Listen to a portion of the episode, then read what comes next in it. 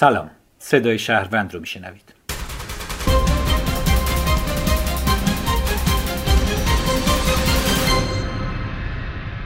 خوش آمدید به صدای شهروند پادکست خبری تحلیلی که توسط روزنامه نگاران روزنامه شهروند آماده شده. امروز یک شنبه 17 فروردین 1399 هست و این بیستمین برنامه صدای شهروند هست که در خدمت شما هستیم. همونطور که می‌دونید نسخه چاپی روزنامه شهروند هم مانند دیگر روزنامه ها منتشر و توضیح نمیشه. اما نسخه الکترونیکی روزنامه شهروند هر روز در هشت صفحه منتشر میشه و اون رو می‌تونید از وبسایت روزنامه شهروند دانلود بکنید به آدرس www.شهروندdaily.ir علاوه بر این گزارش ها اخبار و مطالبی که روزنامه نگاران روزنامه شهروند تولید می‌کنند هم در این وبسایت منتشر میشه. اما امروز خبری داشتیم درباره انتقال دو یوزپلنگ از پردیسان به سمنان. کوشکی و ایران دو یوزپلنگی که در پارک پردیسان زندگی می‌کردند و امروز صبح تلاشهایی شده برای انتقال اونها به منطقه حفاظت شده توران. شیوه انتقال این دو یوزپلنگ انتقادهایی رو از جانب کارشناسان محیط زیست و حیات وحش به دنبال داشت و اونها این شیوه رو غیر اصولی دونستند. درباره این مسئله گفتگو می‌کنم با محتاب جودکی روزنامهنگار حوزه محیط زیست و همکار ما در سرویس اجتماعی روزنامه شهروند. خانم جودکی اساسا چرا این گونه های یوزپلنگ مهم هستند برای کشور ما؟ البته صحبت از سه تا یوز پلنگ این سه تا تنها یوز پلنگ های آسیایی در اسارت در جهان هستند و در پاک پردیسان نگهداری میشن. انتقال اینها با چه هدفی داره صورت می‌گیره از پردیسان به سمنان؟ چند سالی هست که برای تکثیر در اسارت این یوز پلنگ ها داره تلاش های انجام میشه اما موفقیت آمیز نبوده صحبت از کوشکی و دلبر هست. در پردیسان. بعد از اینکه موفقیت آمیز نبود این تلاش ها برنامه این شد که البته ایران هم اضافه شد به این ماجرا و برنامه این شد که ایران رو به توران ببرن و بخوان این تکثیر رو انجام بدن. دلیل این اتفاق هم ارزشمند بودن این گونه است و قرار گرفتنش در رده در مرز انقراض. ما چه تعدادی اساسا یوزپلنگ در ایران داریم که در واقع خطر انقراض نسل وجود داره برای اونها؟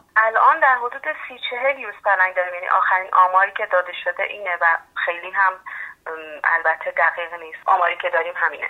چه چیزی باعث نگرانی شده در انتقال این یوزپلنگ ها اونجوری که ما حالا در تصاویر می‌دیدیم گویا در یک قفسی و با استفاده از یه وانت نیسان دارن منتقل میشن اینها. مسئله شیوه انتقال اینها مطرحه و اینکه البته اطلاع رسانی شفاف نداشتن. ماجرا برمیگرده به اسفند ماه که البته خبرش آخری اسفند اومد.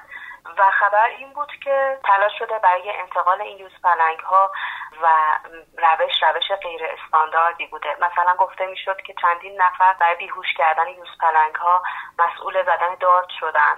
اونها رو چهار پنج ساعت دوونده بودن و چند روز هم گرسنگی داده بودن بهشون تا حریفشون بشن. اما باز هم موفق نشده بودن هیچ کتوم رو بیهوش کنند و در نهایت کار رسید به امروز. امروز این برنامه رو دوباره پیگیری کردن و باز هم نزدیک به همون شیوهی که انجام داده بودن توی اسفند ماه.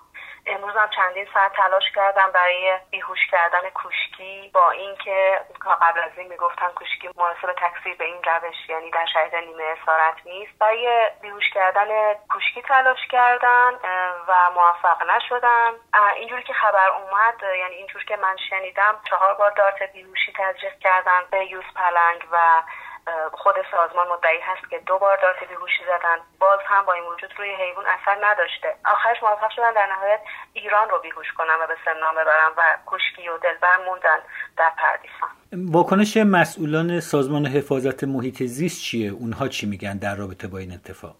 مسئولای سازمان حفاظت محیط امروز هیچ پاسخی به خبرنگاران ندادن. من تلاش زیادی کردم که با اونها صحبت کنم. در نهایت روابط عمومی سازمان مسئول توضیح به خبرنگارا شد و توضیح دادن که این پروژه حاصل جنبندی معاونت طبیعی هست و مشاوران خارجی یک مشاور از آفریقا و یه مشاور دیگه از آرگو و البته گفتن که نگرانی هم وجود نداره و حتی با وجود انتقاداتی که بود درباره نوع باکسی که در نظر گرفته شده بود و برای انتقال سه پلنگ ها گفته شد که این باکس و این قفس با وجود اینکه فلزیه و انتقاد بهش وارده استاندارد هست و مناسبه.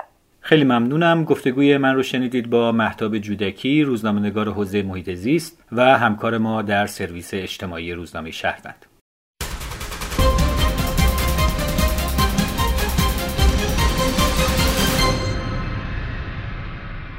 اما همونطور که ارز کردم وبسایت روزنامه شهروند بروز میشه با آخرین مطالب و گزارش های روزنامه نگاران امروز دادستان کردستان به روزنامه شهروند گفت که 55 نفر از زندانیان سقزی که از زندان فرار کرده بودند به سلول هاشون برگشتند. گزارشی رو در این رابطه گروه حوادث روزنامه شهروند آماده کرده که روی وبسایت ما می‌تونید بخونید. در این گزارش اشاره شده که این زندانیان هنگام توزیع شام از قفلت نگهبان ها استفاده کرده بودند و با نقشه ای از پیش طراحی شده موفق به فرار شده بودند. اما فرار و زندگی مخفیانه بعضی از اونها نه روز بیشتر دوام نداشت. 55 نفر از اونها حالا به زندان برگردونده شدند ولی هنوز 19 زندانی فراری هستند. اما امروز خبر دیگری هم داشتیم درباره اینکه دو واکسن ویروس کرونا وارد مرحله آزمایش های انسانی شده. این خبر رو سازمان بهداشت جهانی اعلام کرده. WHO تایید کرده که دو واکسن بیماری کووید 19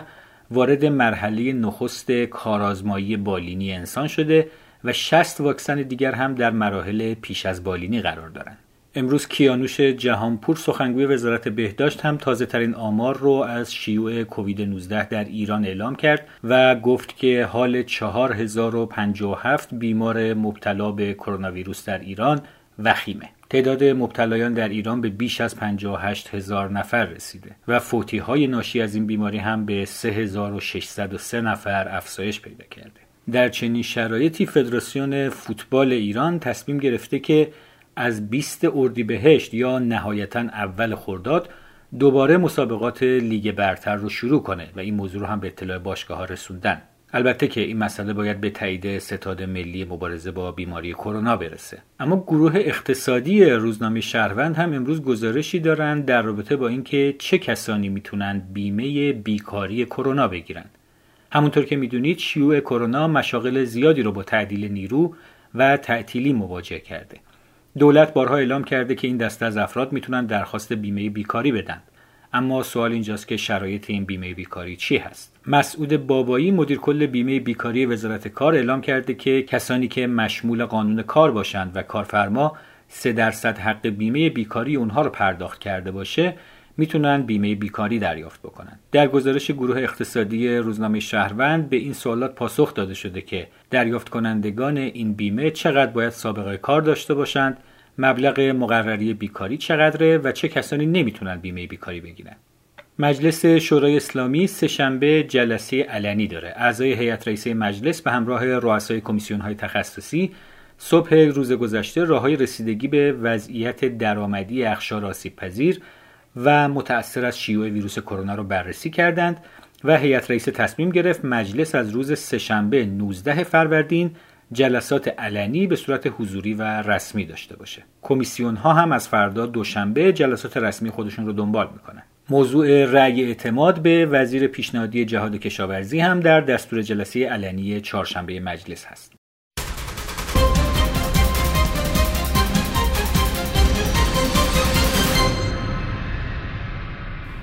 ممنون که با ما همراه بودید در پادکست خبری تحلیلی صدای شهروند.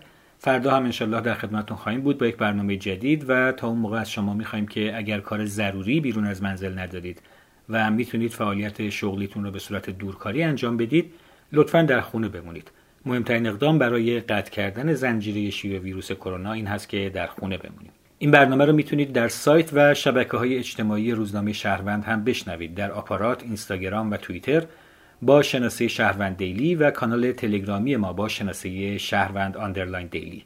برنامه امشب رو با یک قطعه موسیقی به پایان می‌بریم از انور ابراهیم نوازنده عود و آهنگساز تونسی.